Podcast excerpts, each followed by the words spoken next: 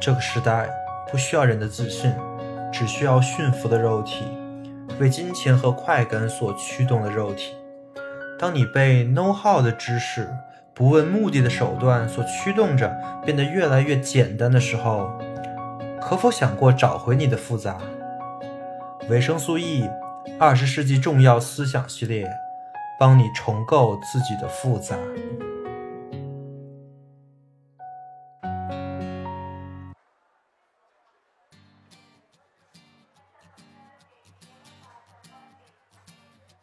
大家好，欢迎收听本期二十世纪重要思想节目。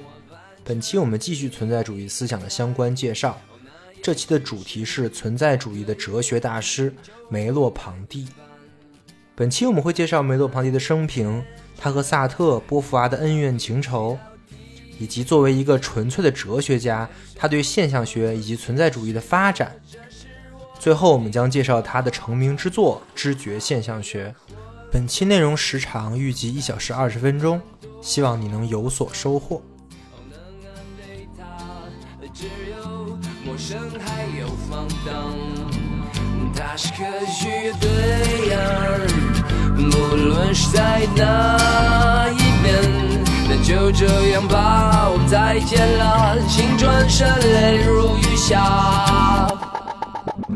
今天夕阳西下，断肠人流像鲜花，我已四分五裂，从此没有了家，孤魂野归天涯，永远也不能到达的船，就让我沉入黑夜，Baby that's sweet 丹娘，街拐角的酒店。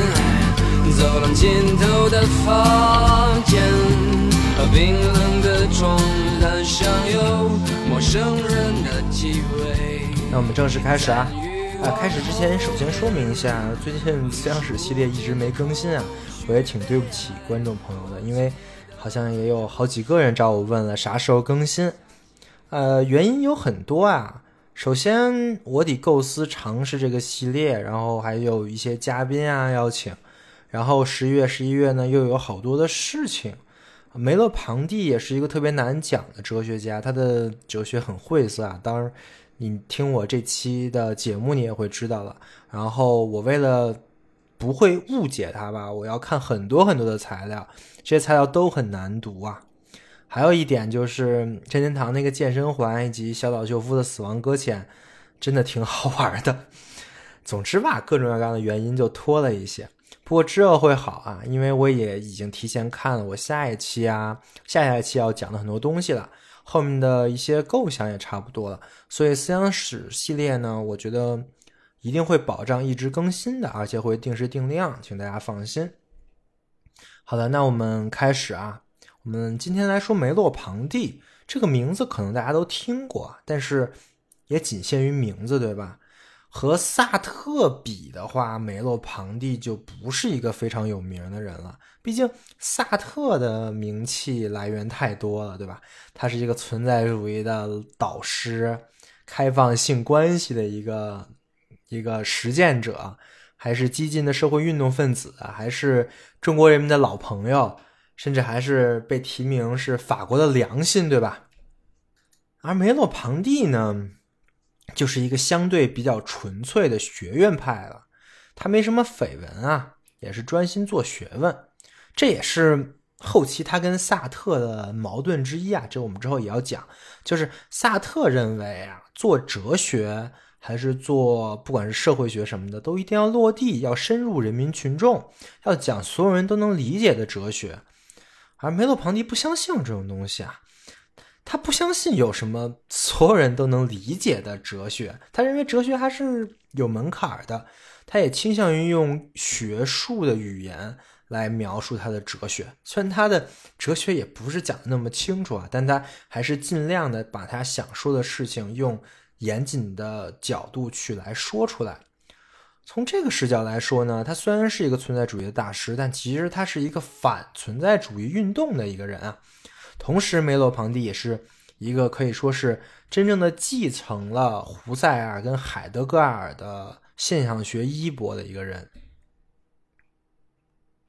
所以说，梅洛庞蒂的哲学造诣自然高于萨特啊，这不是我说的呀，这基本上是公认的。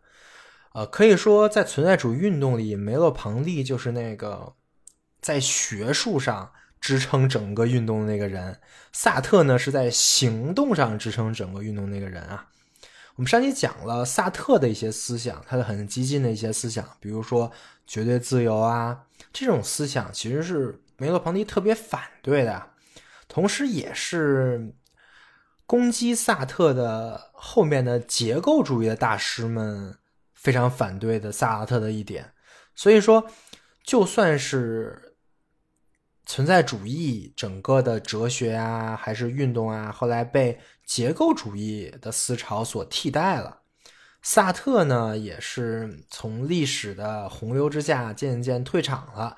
他的思想现在也没有那么多人在讲了，就是萨特算输了，但梅勒庞蒂可没输啊，因为他也是一个非常非常厉害的哲学家。相对于萨特的思想来说，梅洛庞蒂的思想更完善，而且更温和，更难被一些其他的思想所解构。还有一个更重要的呢，就是他的思想比较含混，有很多人诟病他的思想的含混，而。而且你看“含混”这个词儿本身就是个贬义词儿，对吧？就是很多事情你表达的不清楚，或者你的立场不清楚，就被称之为含混。那其实是说明你这个人有问题，对吧？但是我们可以这么想啊，就是这个世界上很多事情是真的能那么清楚的说明白的吗？或者说，真的你能站在一个非常明确的立场上吗？那么什么东西有这个明明确、清楚、明白的表达方式，什么东西没有呢？这其实是一个问题，对吧？这也是含混的重要性了。其实含混在某种意义上来说，跟复杂是同义词，对吧？是一个概念，也是我们之前讲了很多很多东西的另外一个视角。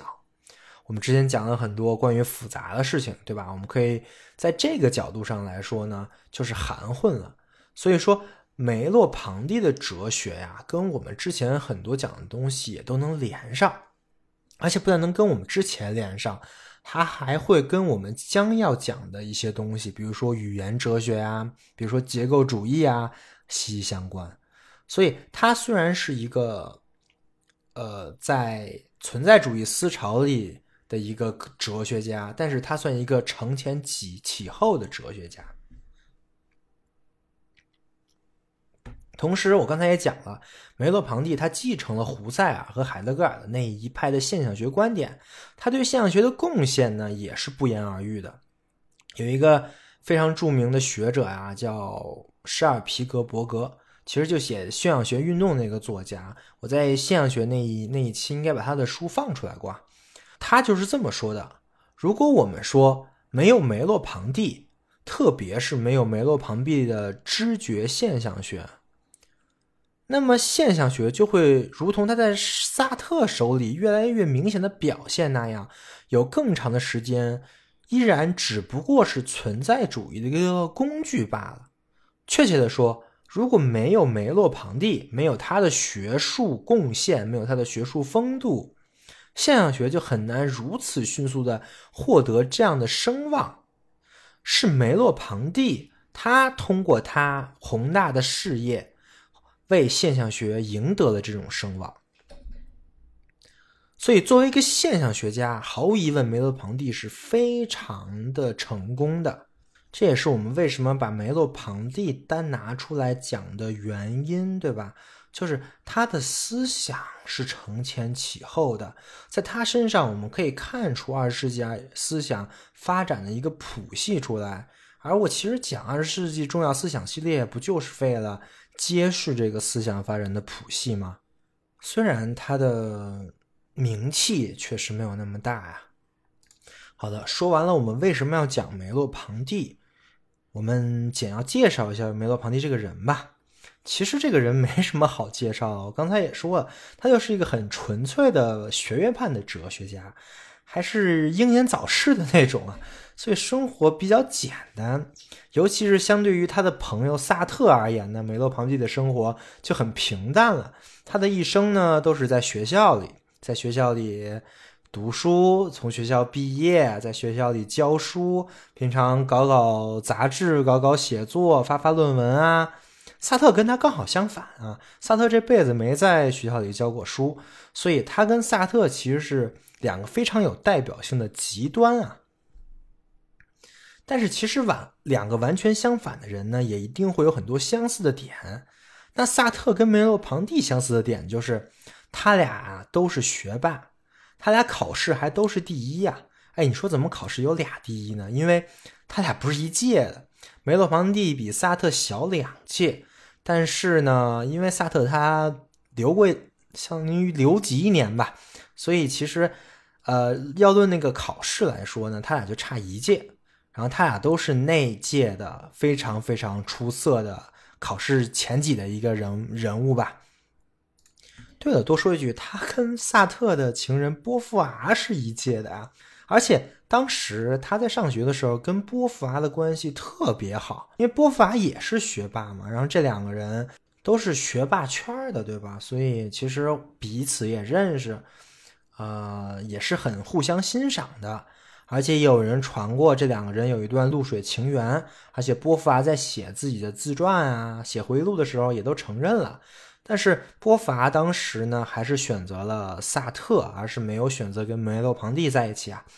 呃，这个其实大家都知道的，因为萨特作为一个一个叛逆的混小子吧，比梅洛庞蒂这种正经的公子哥，其实在学校里会更受欢迎一点，对吧？呃，所以说梅洛庞蒂呢，其实是波伏娃的一个很好的朋友，但是也只能当朋友了，就是发了个好人卡呀。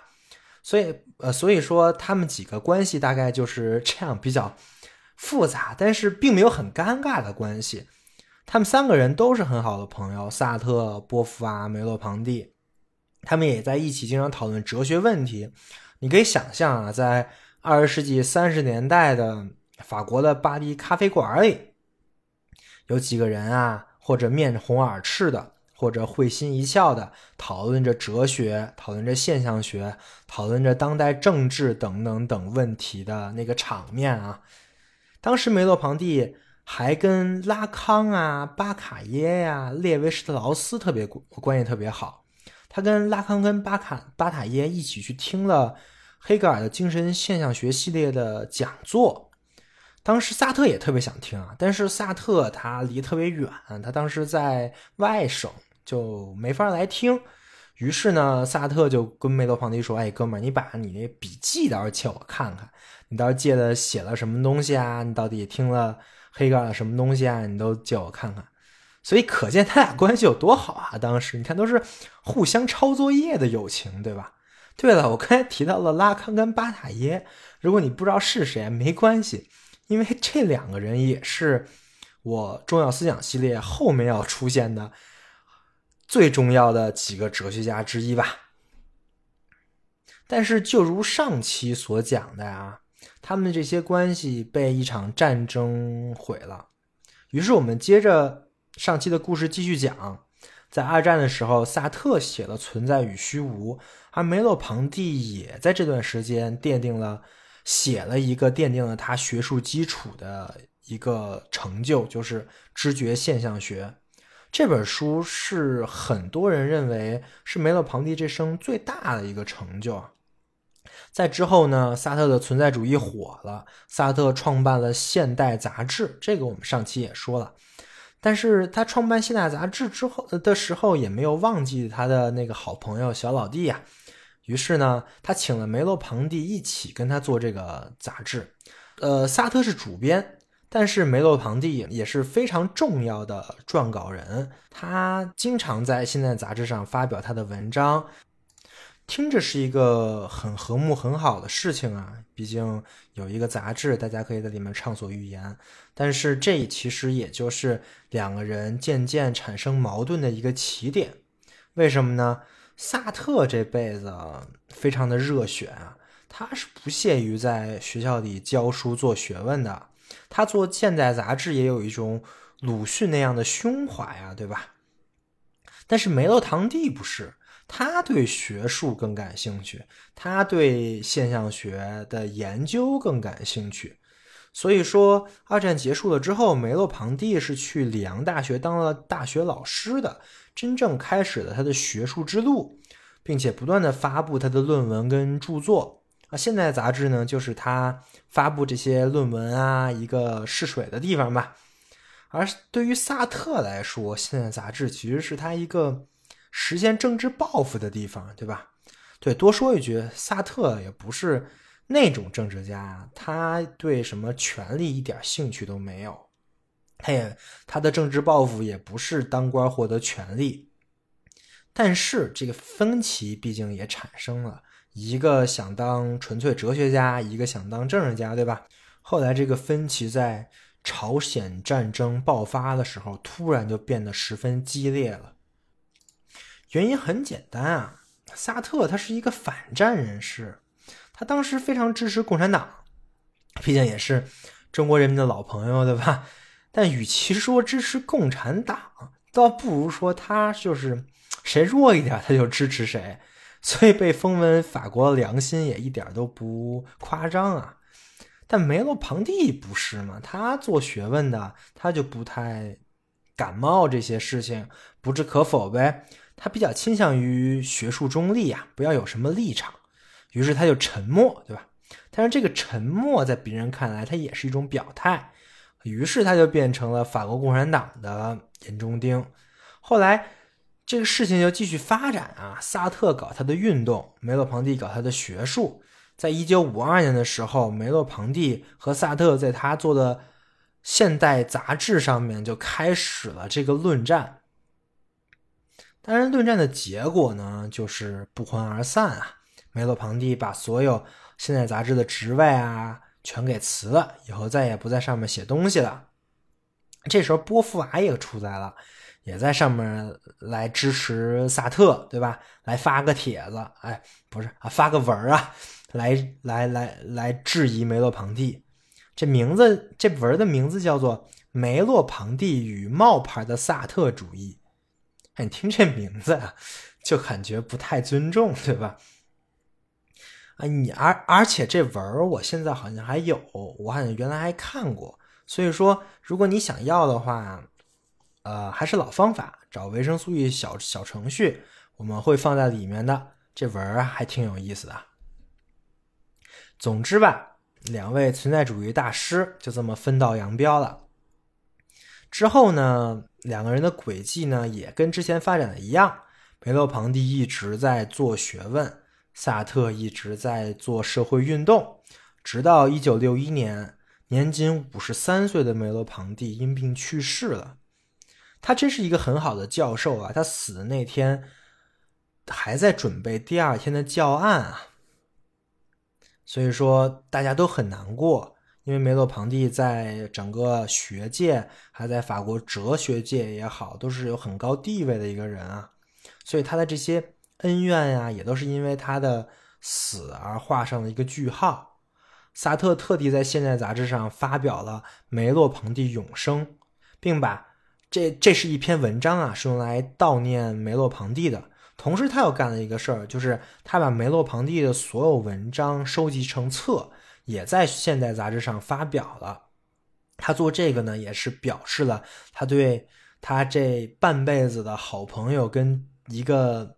敌人吧的一个尊敬跟敬佩，这就是梅洛庞蒂的一个大概的介绍，主要就讲了一下梅洛庞蒂跟萨特、波伏娃几个人的相亲相爱的小往事，对吧？虽然看着梅洛庞蒂没撕过萨特啊，而且名气也没萨特大，好像在这种论战上是输了，但其实还真不一定。因为梅洛庞蒂真的是潜心做学问，这学问可真比半吊子萨特高明多了。所以我们现在也不好说最后梅洛庞蒂会是一个什么样的地位，因为他的作品真的涉及的领域特别的多，也提了很多重要的问题。同时他还在他的作品里表示的他非常懂他之前的那些哲学家的那些作品，所以说他的作品的内涵是很深的。接下来我就介绍一下梅洛庞蒂这位思想家，他到底在做什么样的哲学。那我们介绍的方法，我之前很多期都用过啊。就是你想研究一个思想家的思想，那么你首先要找到他的思想的谱系，就是在他思想成型的时候，他在看什么东西，他在听什么东西，什么人对他影响最大，这些东西你搞明白了，那他思想的来源起码你就知道了，对吧？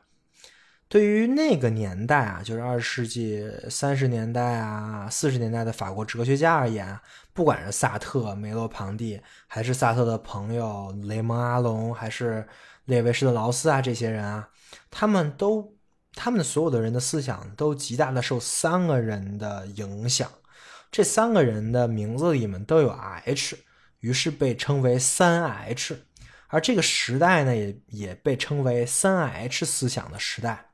这三个人啊，就是黑格尔、胡塞尔、海德格尔，很好记，对吧？你看这三个人的，你不看他的法文、德文，你看他的拼音，黑格尔、胡塞尔、海德格尔，第一个字母是不是都是 H，对吧？哦，我们讲这三个人，你会发现胡塞尔跟海德格尔，我之前都专门做过一期节目讲，对吧？这个详情去听前几期就可以了。海德格尔我还专门讲了两期，但是黑格尔我没讲过，原因也很简单，因为他不是二十世纪的人啊。但是今天呢，就得好好说说。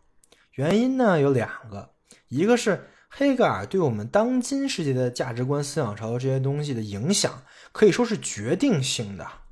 哈贝马斯啊，就是一个非常非常著名的哲学家。哈贝马斯他写了一本介绍二十世纪哲学的书，叫做《现代性的哲学话语》。这本书里特地提到了什么呢？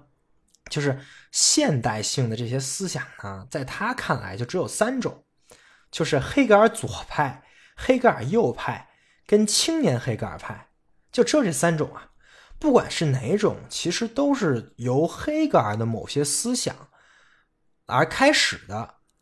而通过赞成或者反对黑格尔的某些思想来进行演化的，而梅洛庞蒂也是啊，他这就是第二点了。我们为什么先讲黑格尔？是因为梅洛庞蒂是受黑格尔痕迹影响特别深的一个人，他研究的这些问题其实是在以另外一个视角来阐释黑格尔提出的问题。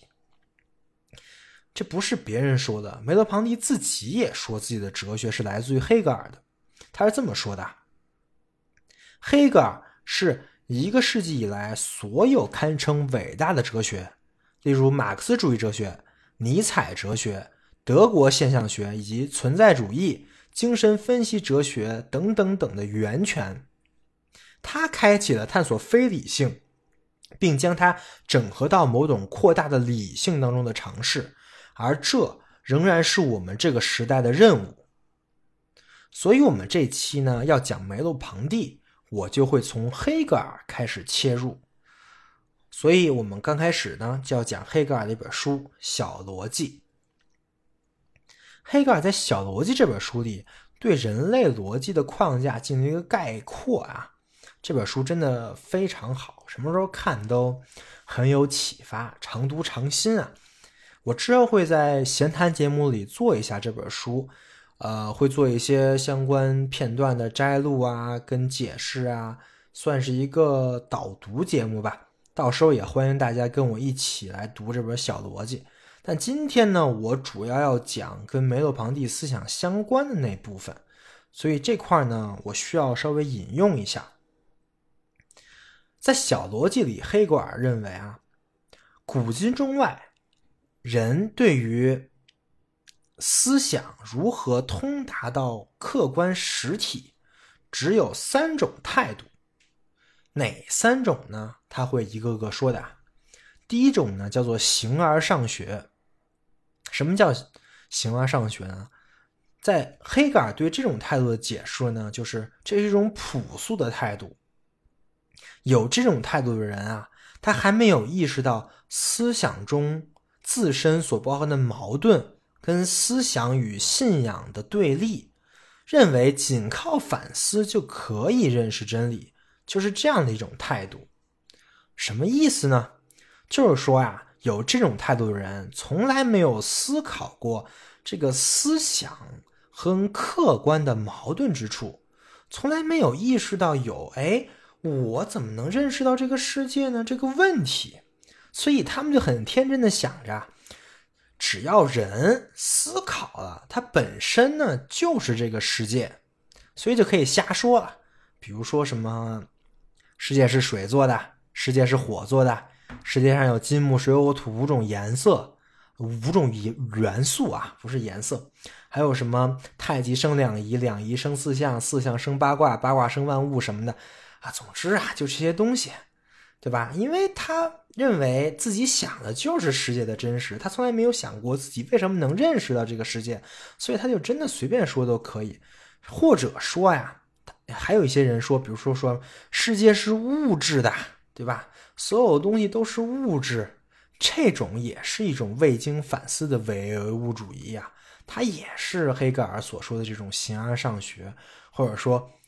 旧的形而上学，黑格尔的原话是这样的：康德之前的形而上学认为，思想的规定即是对事物本身的规定，并且根据这一前提，坚持思想可以认识存在，因而凡是思想所想的，本身就被认识了。大家可以想想自己啊。自己对这个世界的看法，是不是就是这种态度？就是哎，我想的一定是对的，对吧？肯定是，是不是就有这种态度啊？或者说，是不是自己在曾经，比如说小的时候就有过这种态度？但是其实这一点都不奇怪，对吧？因为你想，只要嗯，只要没想过为什么人的思想就能通达这个世界这个问题的人，基本上他们的思想。就停留在这个阶段了，当然这个态度有问题啊，一听就知道。于是呢，黑格尔就说了第二种态度，他管这个叫做经验主义加批判哲学。为什么是加？因为他这个态度他用了两章写的，第一章叫经验主义，第二章叫批判哲学。这是一种什么样看待世界的态度呢？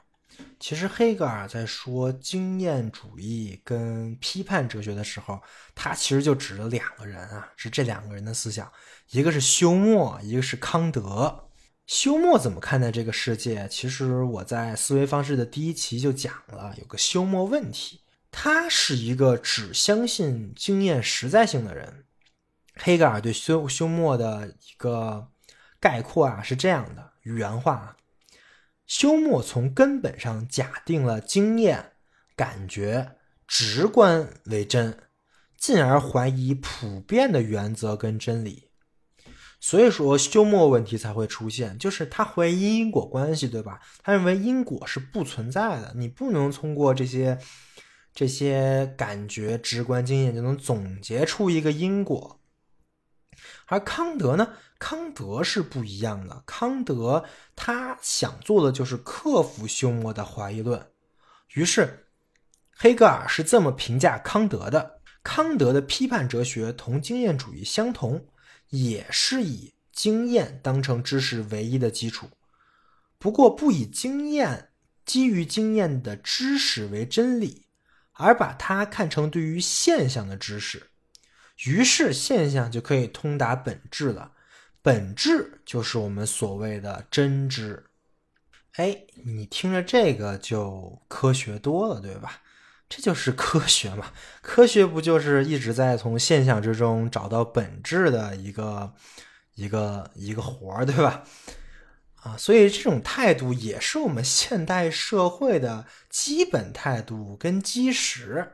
这种能力呢，就是以这种态度思考这个世界的能力呢。黑格尔管它称之为理性。但是后边黑格尔也批判康德了啊，就是康德他力图构建的那个理性的图式，并没有完全的解决休谟问题。而从这个角度，我们可以看出啊，在黑格尔之后，不管是黑格尔还是胡塞尔，他发展的现象学啊，也都是试图将直觉跟理智的关系联系起来，来打破怀疑，来解决休谟问题。黑格尔呢，他是通过辩证法，而胡塞尔呢，他是以意向性为立足点来构建基础，所以。很多人也说，黑格尔其实是黑格尔的现象学，其实是对康德的继承的一个现代哲学啊。那么这种态度有什么问题呢？就是这种理性的看待这个世界的这个态度有什么问题呢？哎，我这个问题我在虚无主义那一期也讲了，就是理性带来的祛魅，祛魅带来的虚无，对吧？但是那个是分析后果呀。那我们现在在这里分析一下这个问题，问题的核心是什么呢？核心是理性，它作为一种思维，其实是也是一种抽象，对吧？你透过现象看本质，其实你忽略了现象的很多信息，就只看到了你所谓跟你跟你所谓本质关联的那些信息。这也就是说，人的思维啊是有边界的，你对真理的把握。只在你的边界之内进行了，那你就异化了真理。那么就有一种观点认为啊，我靠思维、靠理性的去思考是不可能认识到真理的。这个黑格尔也说了，他说的原话是：在这种方式下面，我们不但没有用思想把握住真理，反而把它扭曲，变得非真理了。这就是第二种态度的问题啊，也是我们现在社会面临的这个问题。那么还有第三种态度，黑格尔也讲了，黑格尔管它叫直观知识，什么意思呢？就是这种态度啊，就认为人本身有有一种能力，你可以管它叫做灵感啊、感觉呀、内心的启示啊、灵光一现啊等等等等等。特别这些能力更与人所谓的理智、健康、常识、公益这些东西是同样的东西。所有这些呢，都同样以一个直接呈现于意意识内的内容的事实为基本原则。这类知识我们之前也讲过啊，就是思维方式最后一期的那种三种办法里讲的，就是直觉，对吧？就是通过锻炼自己的直觉跟直观来达到真理。在二十世纪，这种学说这类的学说真的是蓬勃发展啊！就是所谓的非理性哲哲学。随便举一些例子，比如说神秘主义啊、宗教啊、灵修啊等等等等，发展这类学说的大师也是多如牛毛。我们刚才讲的拉康、巴塔耶。荣格，甚至是还有克里希那穆提，这些全都是走这个路子的，对吧？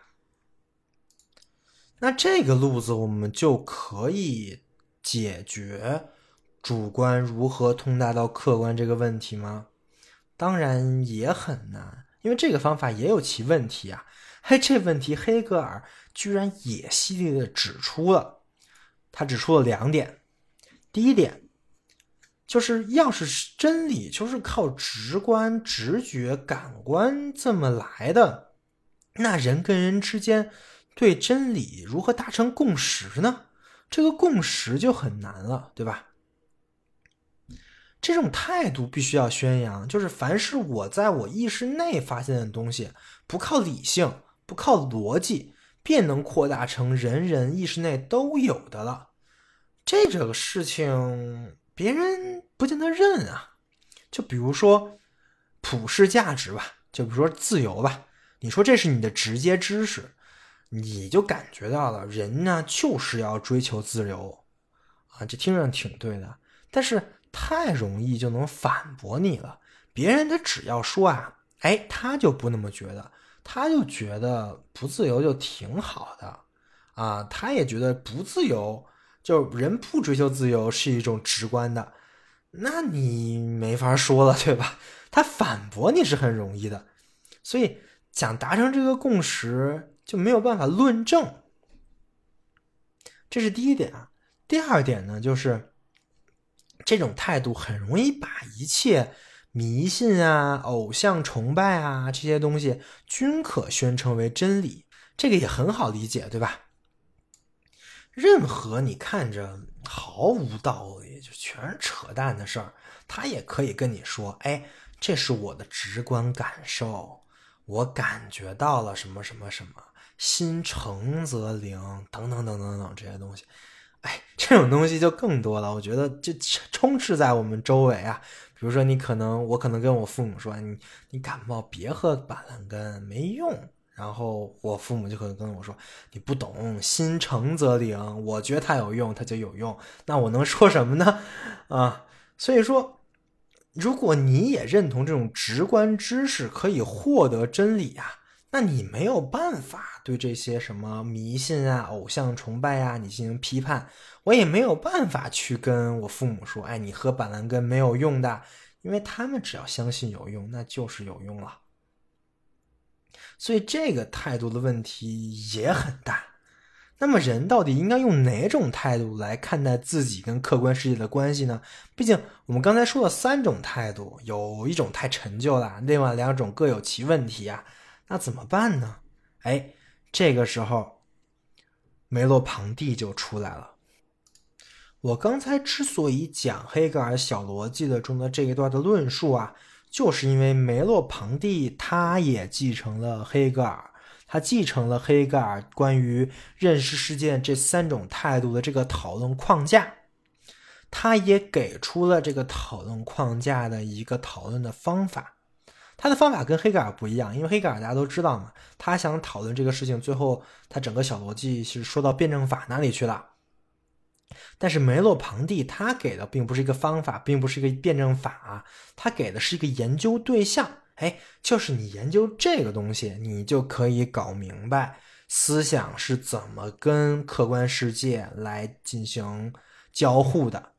这个人这个研究对象还有一个特点，就是他把第二种态度跟第三种态度进行融合了。这个研究对象是什么呢？就是身体。后期梅洛庞蒂用“肉”这个词啊来指代这个研究对象，所以他写过一篇文章叫做《哲学之肉》，这也是他的一个核心研究方向以及他的贡献的来源所在啊。那为什么是肉，或者说为什么是身体呢？其实特别好理解，因为你想要获得知识，但是所有咱们的知识都是人学会的知识，对吧？那人学会的知识呢，就人知识的结构。就比如说，你的眼睛就只能看到赤红橙黄绿青蓝紫的这七个色儿，超过这个波段的那些波呀，你是看不见的。比如红外线你看不见，紫外线你也看不见，对吧？这就是人的局限。再比如说引力波吧。这个东西为什么那么难观测？因为那根本跟人的感知没有半毛钱关系，它是超出人的感感知的。你作为一个人，根本就不可能感觉到这个世界上有一种引力波的东西，它也不可能像光波一样可以被你的眼睛所识别，对吧？所以这就是人的局限了。但你发现这些局限其实是跟你的身体相关的，进一步说呢，是跟你的知觉相关的。也就是说，咱们人类的身体的这个感知能力呢，其实是决定了你能获取到什么样知识的。这个好理解吧？这个东西其实不是梅洛庞蒂的首首创啊，在康德就有讨论了。康德管这个东西叫做范畴。康德做了十二范畴，对吧？他认为人就是在这个人，因为可以识别这十二范畴，所以才能有知识这个东西。但是梅洛庞蒂这面就发展了范畴这个理念，他想明白了，所谓的范畴其实就是我们身体跟我们知觉的这个结构，就是我们能通过我们自己感受到什么东西。所以，只要我们研究我们自己的身体、我们的神经、我们的知觉、我们的认知，我们就能了解这个结构，从而我们就能了解对于人而言，理性可以做到什么。不能做到什么，对吧？因为理性也是属于这个结构的。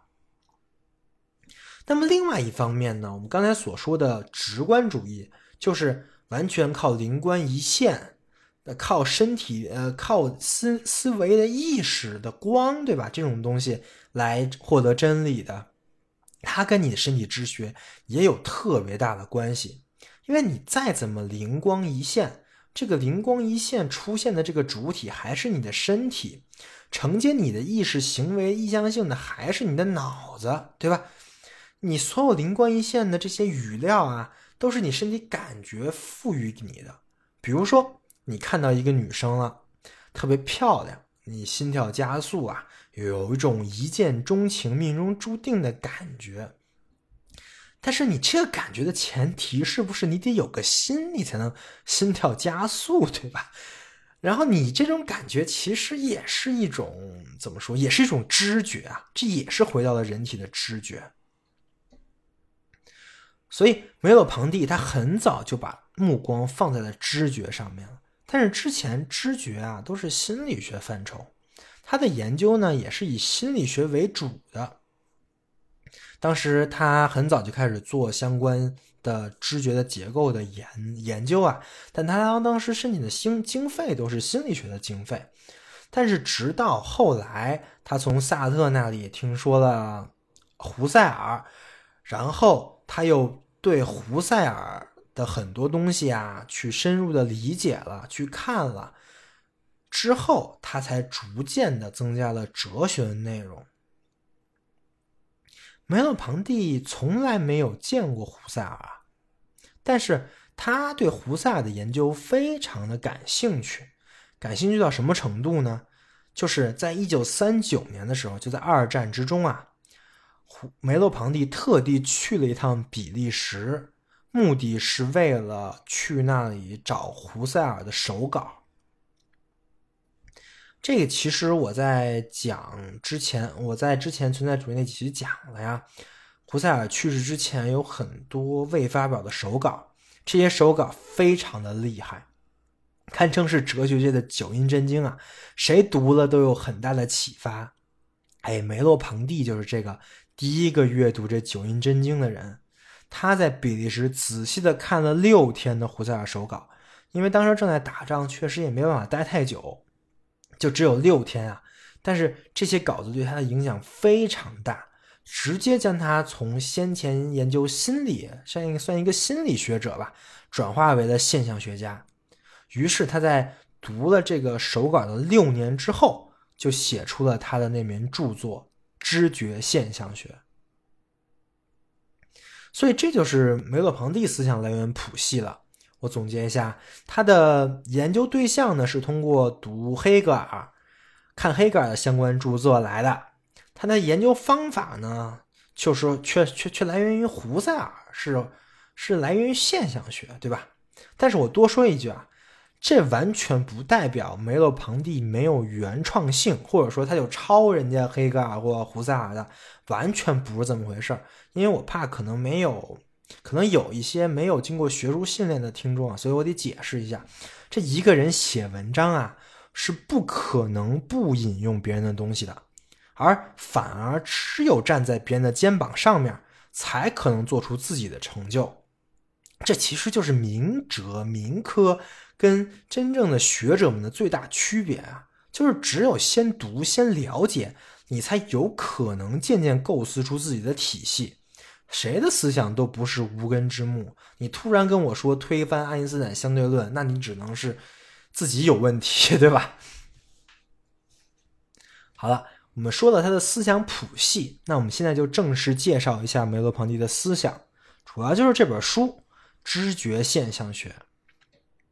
当然，知觉现象学后期，梅洛庞蒂对于知觉的研究以及对于艺术啊、文化的一些思想也非常重要啊。但是因为篇幅关系，我们就稍微少提一点。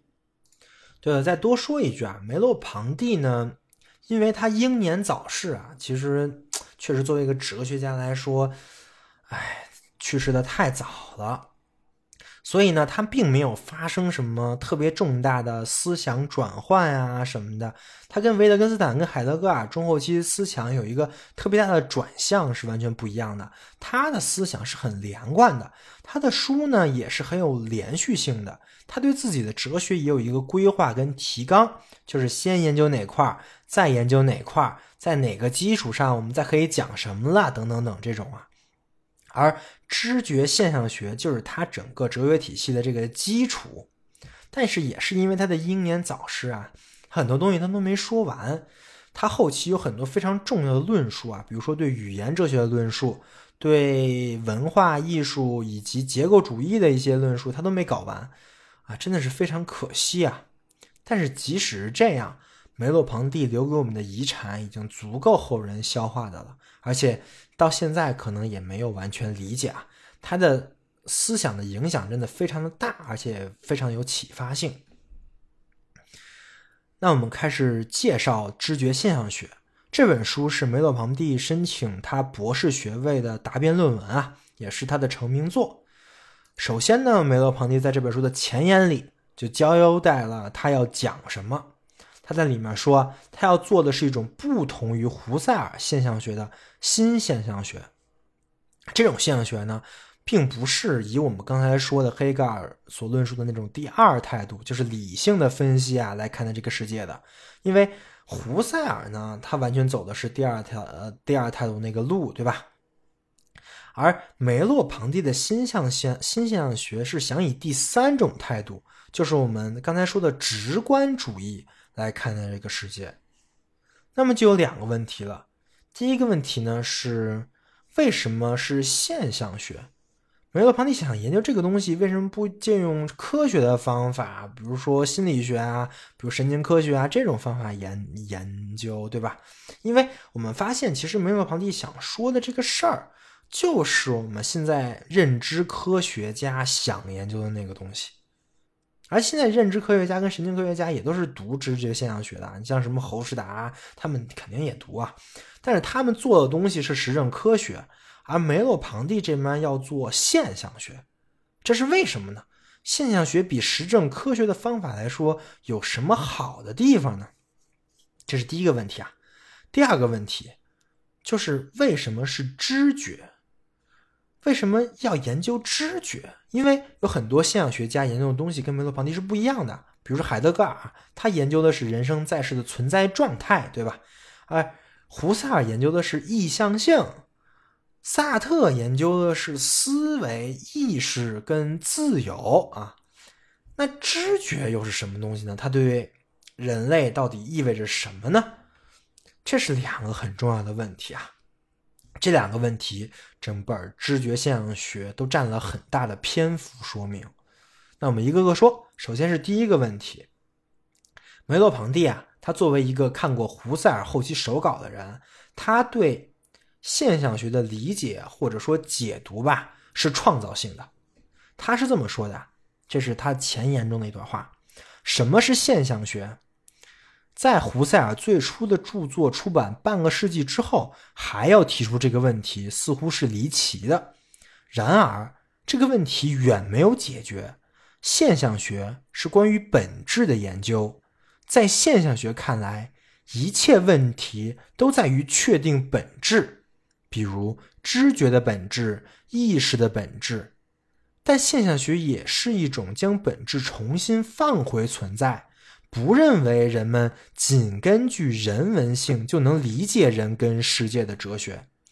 现象学最重要的成就，也许是在其把世界概念或合理性概念中的极端的主观主义与极端的客观主义结合在一起了。而这一点是重要的，把主观主义跟客观主义结合在一起。正好就是梅洛庞蒂想做的工作，也是各位现象学家，包括海德格尔、包括胡塞尔他们想做的工作。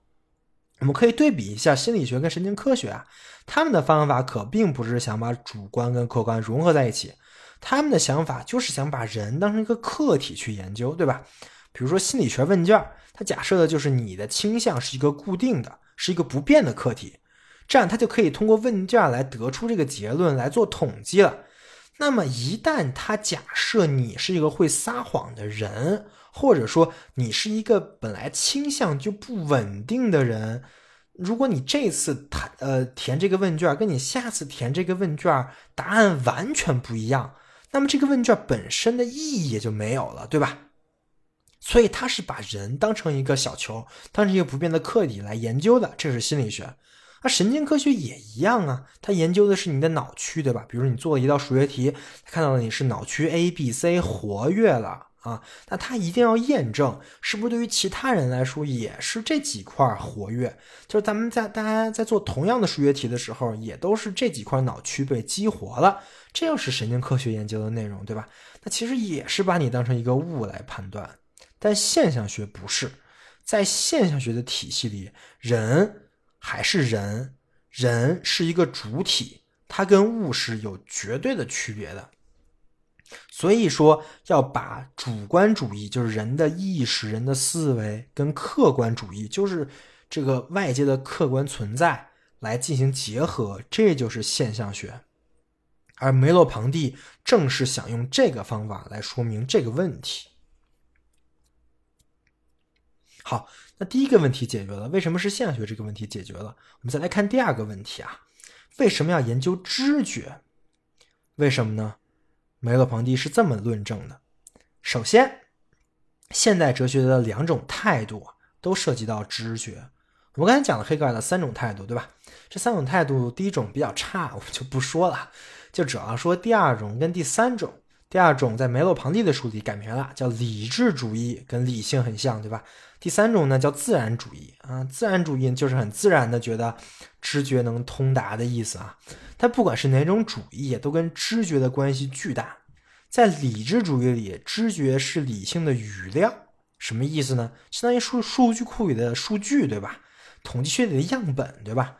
没有这些数据样本的话，那理性再厉害，它没东西分析啊。就跟你做个机器学习的话，你没有样本，那你跑什么呢？所以这个东西在理智主义里也是很重要的，而在自然主义里那更重要了。这个知觉直接就是真理的来源，对吧？所以说这就是研究知觉的必要性之一。而再进一步的论述啊，梅洛庞蒂指出了一个特别重要的论点，就是知觉的首要性，或者说知觉的第一性。在他看来啊，知觉就是哲学跟科学的发源地，被知觉或者被体验到的世界以及它全部主观啊、客观的特征，是哲学与科学的共同基础。而弄清楚这一基础，就是他想做的新的现象学的第一任务，就是他这本书的任务。在写完《知觉现象学》这本书的后一年啊，他在一个大学演讲里解释他的哲学，他是这么说的：“知觉经验乃存在于我们事物、真理、价值向我们构造的那个片刻。知觉是原生的罗格斯，他教导我们在一切独断之外，客观性自身的真实条件。他召唤我们。”到知识与活动的任务中。对了，这篇演讲的题目就叫“知觉的首要性”。这个知觉的首要性呢，其实也可以看成是这本书啊，知觉现象学的中心思想了。讲的其实就是这本书的主要内容啊。我稍微讲一些。知觉现象学里啊，它通过几方面来论证了知觉的首要性。第一方面，它分析了理智主义跟经验主义的问题。然后他说啊，这些理论最大的问题呢，就是误解的知觉。而《知觉现象学》这本书里，就是全篇都是在做这个批判，就在批判理智主义跟经验主义到底是怎么误解了这个这个知觉的。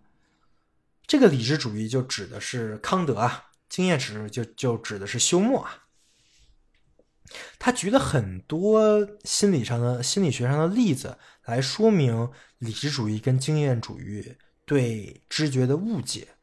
我稍微说一个啊，比如说你看到一个灯，你只能看到灯的一面，对吧？因为你不是一个全能的上帝，不可能看到这灯的三百六十度的这个角度。所以呢，你这个看到哪一面呢？是根据你到底在哪，你的视角来决定的。比如你从下面看呢，你自然就看不到灯的上面；你从左面看呢，自然也看不到灯的右面，这很正常的，对吧？但是我们虽然只能看到灯只有一面，我们从来不会认为灯没有另一面，就是我们不会认为啊，我看不见就是不存在，对吧？这是为什么呢？经验主义对这个事情是这么说的：我们能够把一盏灯看不见那一面呢表象出来，这就等于是说呀，看不见那一面也在我们身上产生了其印象。就是说，虽然我们没看见那一面，但是我们之前曾经看过那面，那我们就记得了这个这面大概长啥样。所以说，我们看它呢，也感觉它是个整体，它不会是缺了一面，对吧？但这是有问题啊！梅洛庞蒂提出了这个问题，就是那一面既然他看不见，那他就只可能作为被表象。但问题就是说，那一面显然不是你想象当中的，对吧？你没有真正的去想象那有另外一面，而你是一个很直观的感受，哎，就感觉到这个灯一定有另外一面，所以你不能说它是。在你脑袋中想象构造出来的，你也不能说它是被表象出来的。所以，经验主义以这个方法来解释这个事情，其实是站不住脚的啊。那么，理智主义呢？就是康德的视视角看这个事情呢，他是这么看的：就是我们啊有这个理性，所以呢，我们可以根据这个物体的规律来把握这个这个灯。就比如说，我在看这个灯呢。我我学过啊，这个圆形啊是什么样的，然后它有什么样的弧线，所以它必然呢就得是那样的。嗯，以此为假设呢，比如说我们看到一个灯的一面的时候，我们就可以通过我的理性来计算它有另外一面，且那一面应该是长什么样的。这就是理智主义对这个事情的一个解释啊。但是梅洛庞蒂又表示。这个事儿也是有问题的，你这么解释还是有问题。这是因为啊，知觉给我们提供的并不是像几何学一样的真理，而是一些在场。什么叫在场？就是存在在那儿的很很直观的一个事情。这样一来，我既不能说我看不见那一面呢，只能是一些。表象啊，就跟那个经验主义说的，我也不能说它是靠我脑子里算出来的，是我通过几何学分析这个灯泡是圆的，所以圆的那一面就是那样的那个必然结论。你的脑子里根本就没有这个过程，对吧？但是你还是会感觉到这个灯是完整的，所以说。按照这个来讲，理智主义也不对，经验主义也不对，那这个事儿怎么解释呢？那么，按照黑格尔那个三种态度来说，呃，第二种态度理理智加经验啊，就是批判哲学加上经验哲学这个态度来说，就没法解释这个事儿。康德跟休谟的那个理性力量来解释知觉这个案例呀，是解释不了的。那么我们是怎么知道灯的另一面的呢？梅洛老堂弟他是这么说的：我们不会孤立的知觉某个事物或某一个事物的某一面，而是我们会把它与其周遭联系起来。事物总是处于某一维度当中，处于各种各样的关系当中，而无所谓一个理想状态。这样一来，说我通过猜测跟分析其表面大小来估计它真实大小，这个说法呢就是不确切的，因为人们所谓的表面大小对我来说不是给定的。梅洛庞蒂认为，不能将知觉分解成各个部分或者一些感觉，不能把知觉视为。这些部分跟感觉的一个个的组合，因为啊，在知觉之中，整体优先于部分，而且这个整体不是一种理想的整体。显然，他是要否定那种原子主义的知觉观，就是我眼睛看见的跟我耳朵听见的，它不是一回事儿。事实上，我们。在做知觉这个事儿的时候，会把我们所有的感觉都联系起来，变成一个整体来把握这个东西。这个其实我之前也讲过一些东西，跟这个非常的像啊。我们在思维方式有一期讲过整体论跟还原论，当时讲过侯世达，还讲过蒯因这些整体论者的是怎么思考问题的。如果理解了他们，那梅洛庞蒂的思想在这里一点都不难理解，对吧？就是你能把它拆开看，然后再组合成整体，跟你把它从头到尾就是整体看它是两个完全不同的方法，而只有整体看它才是正确的。你把它拆开的看，再还原成整体，这个东西可能就变味儿了。这就是梅洛庞蒂想说的，他也是一个非常坚定的。知觉整体论的一个人啊，但是知觉整体论这个事儿呢，其实它就不是批判哲学加经验哲学了，它不是一种思考，而是一种非思考。这就跟黑格尔说的第三种态度，就那个直观主义所吻合了。这就是他想说的，我们的知觉其实是一种直观。是直观可以通达到物体真实的程度的一个能力啊。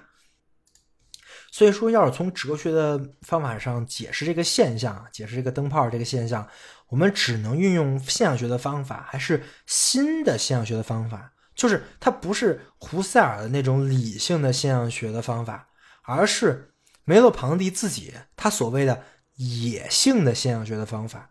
野性是跟理性对应的呀。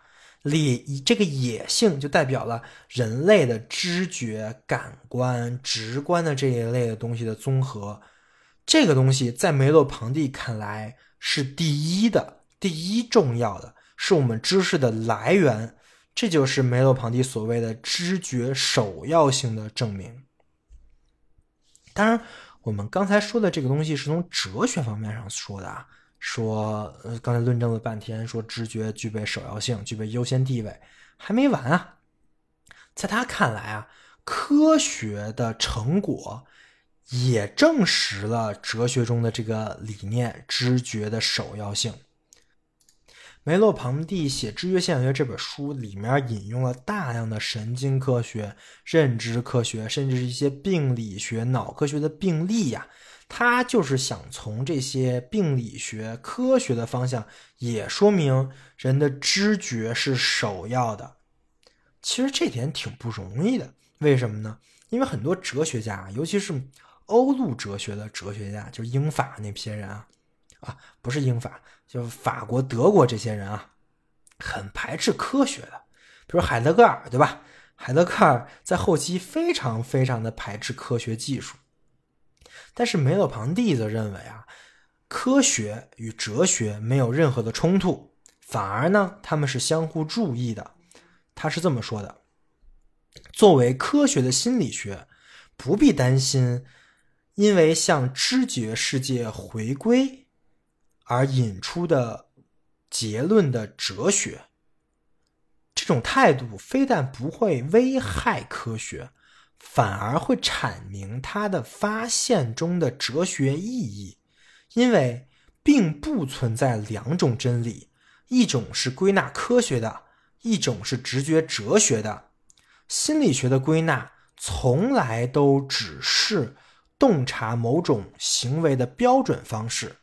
如果说归纳包含着直觉，反过来，直觉也非生于空无。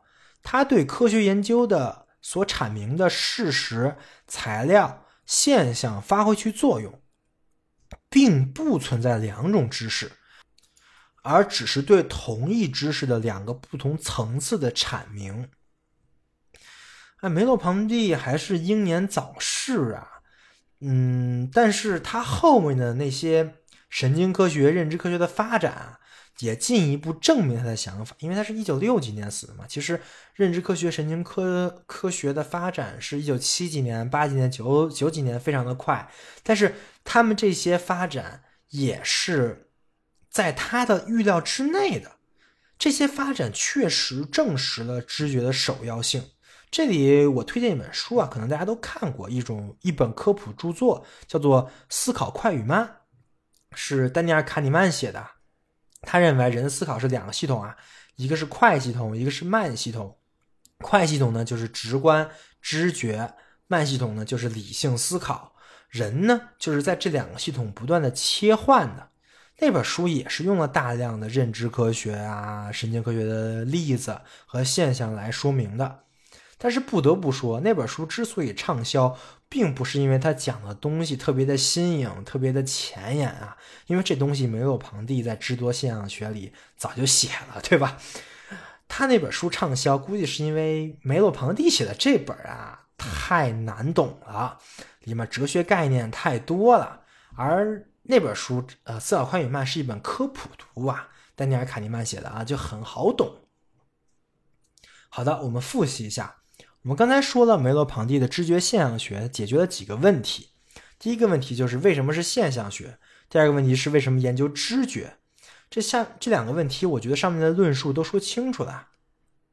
用现象学的方法，因为它可以把主观客观进行一个融合。研究知觉，主要是因为之前的那些哲学啊，都暗含了对知觉的观点，但是都都都对知觉有误解跟问题。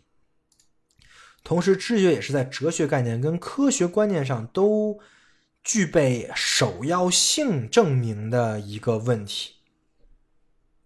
OK，我们现在说完了知觉的首要性，那么知觉这个东西到底该怎么研究呢？牛顿庞蒂认为啊，研究知觉就是研究知觉的结构。他用了一个概念来说明知觉有这个结构啊，这个概念叫做身体图式。什么叫身体图式？我举个例子啊，比如说啊，我们日常生活之中，我们每天都会做特别特别多很复杂的行动，比如说走路，比如说拿起杯子喝水，等等等等。那你可能会问，这玩意儿复杂吗？这些动作哪儿复杂了？不是很正常，我们就很正常做出来了吗？对，这些动作你可能想象之中它一点都不复杂，非常简单。但是你知道我们走一步路要牵扯到多少个肌肉同时运动吗？然后我们在路上的时候，比如说我们看到一个人，我们要躲开，我们这些动作到底有多少牵连的东西吗？真的是非常的复杂，有多复杂呢？就是咱们最近才做出了一些机器人儿可以正常的走路，对吧？这也是最近的一一些新闻。就是我记得有一个机器人长得特别蠢，蠢萌蠢萌的，然后还走路，还能后空翻，对吧？你想，那个阿尔法狗已经战胜世界冠军好几年了呀，我们才出现这种可以走路的机器人。你可以想象，走路这个事儿比下围棋可难多了。那为什么我们能做到，机器人就很难呢？我们大多数时候啊，我们走路的时候其实没想什么事儿，对吧？我们不是像理智主义说的那样，我们先想怎么走，怎么怎么做，做一些计算，对吧？但是那机器人可是那么算出来的，它能走成那样，跟我们走成那样，你可以说从原理上就不一样啊。我们就是。走习惯了，还是怎么怎么怎么说？你不会去想的。相反啊，一旦你想你走路要用哪块肌肉，怎么走的时候，你可能就不会走路了。你会发现你走路动作会特别的别扭，对吧？哎，这就很奇怪了。就是作为人呢，我们有这样一种能力，我们可以去组织协调我们的身体。去运动，去行动，去完成一个目标，同时我们也会为我们的身体提供空间感跟方向感。当然，我们可能会用一些什么条件反射呀、肌肉记忆啊来说明这些现象，但是这些说法都是科学范畴内的说法。事实上，这个说法有很大的问题啊。就举如就比就举个例子啊，我们之前在生物学上课的时候，我记得初中生物学就讲过膝跳反射，对吧？就是你打你膝盖一下，然后它就会弹起来啊。这个东西跟你拿杯子喝水是完全不一样的原理，你自己也能感受到啊。膝跳反射是你完全没有控制的。对吧？但是拿杯子喝水是你有一点点控制，但是你没有把你的注意力放在这上面的，这是完完全全不一样的事情。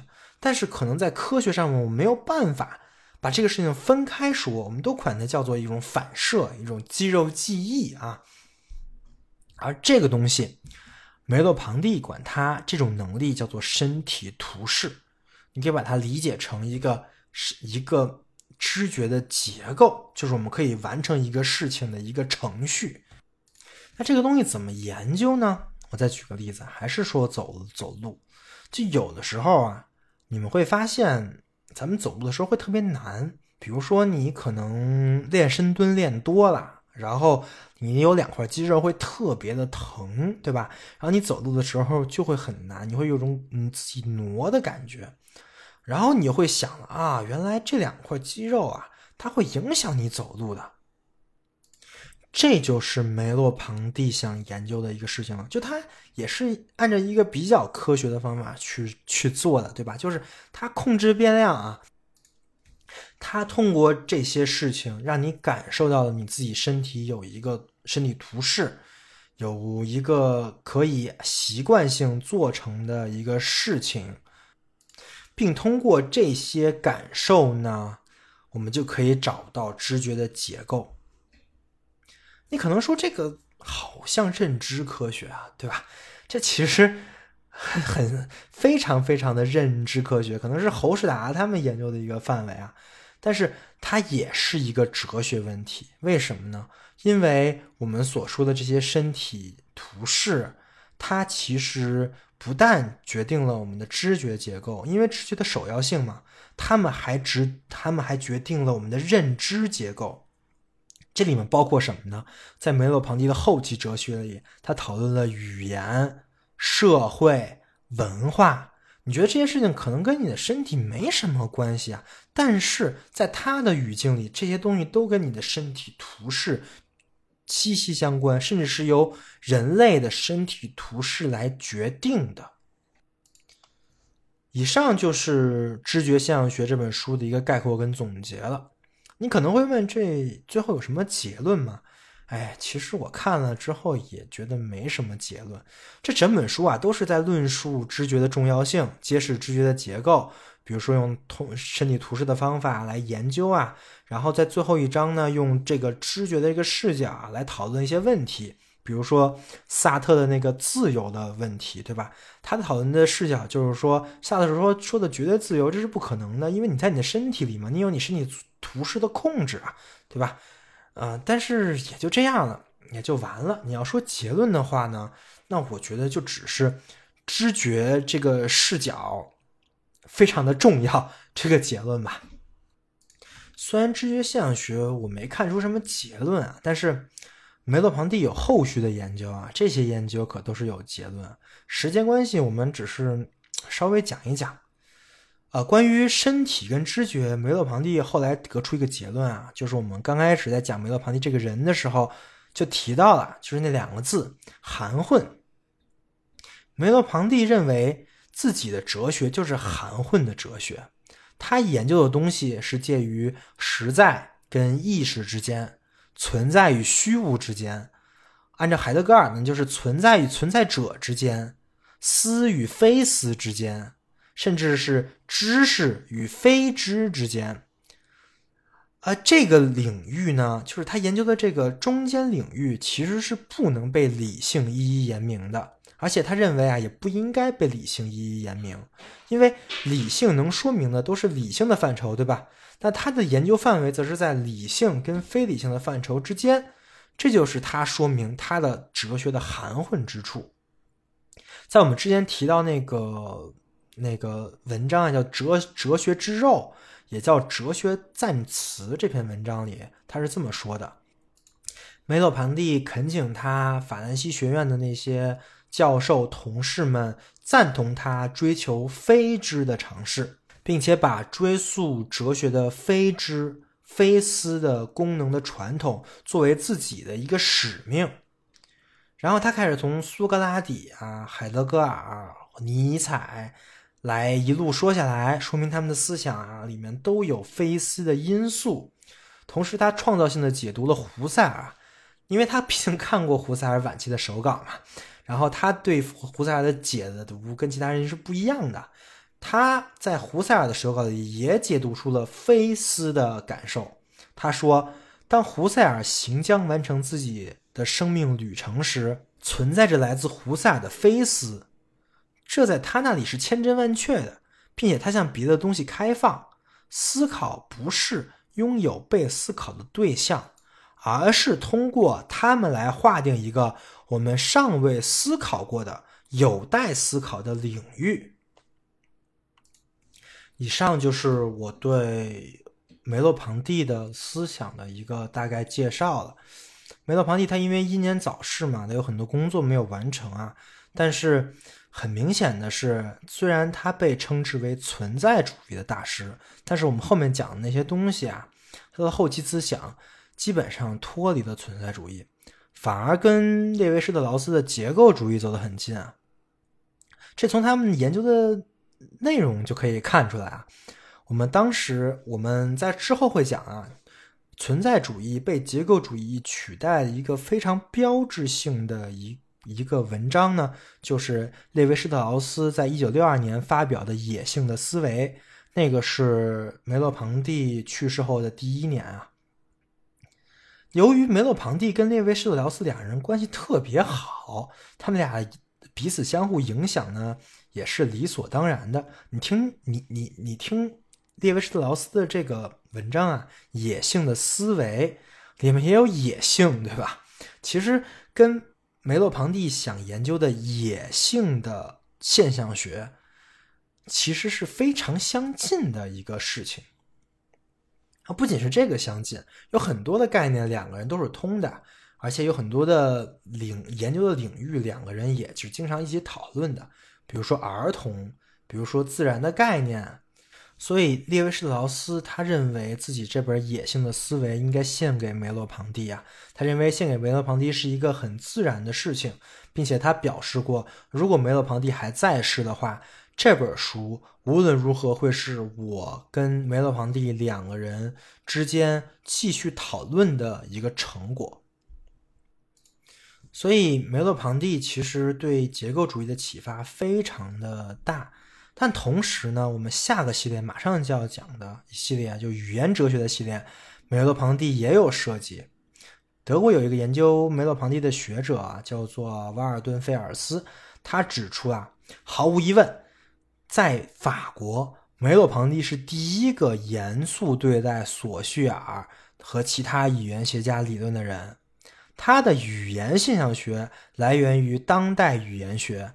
而这在结构主义模式承认之先，就是他的研究语言是远在结构主义研究语言之前在做的，所以你可想而知，他在语言学上面也是一个很有启发的哲学家，所以我才说梅洛庞蒂是一个承前启后的伟大的哲学家和思想家以及现象学家。好的，以上就是本期内容了。下一期我将继续介绍存在主义啊，我将讲一下存在主义的文学、艺术，我将会介绍关于存在主义的一些纲顶的文学艺术作品，以及相关的文学艺术理论。最后，我将介绍一下存在主义它面临的一些难以解决的问题，以及存在主义时代的结束。感谢各位的收听，我们下期再见。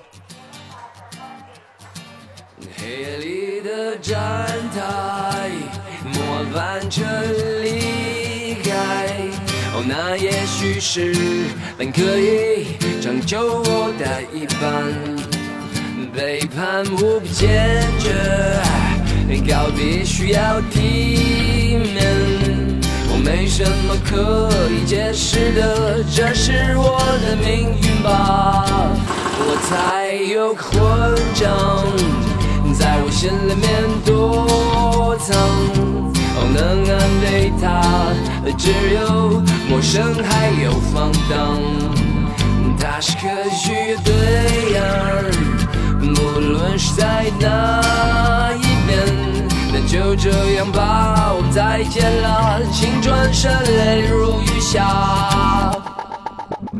今天夕阳西下，断肠人流像鲜花，我已四分五裂，从此没有了家，孤魂野归天涯，永远也不能到达的船，就让我沉入黑夜，Baby that's sweet 丹娘，街拐角的酒店，走廊尽头的房间，冰冷的床单上有陌生人的气味，光的后面。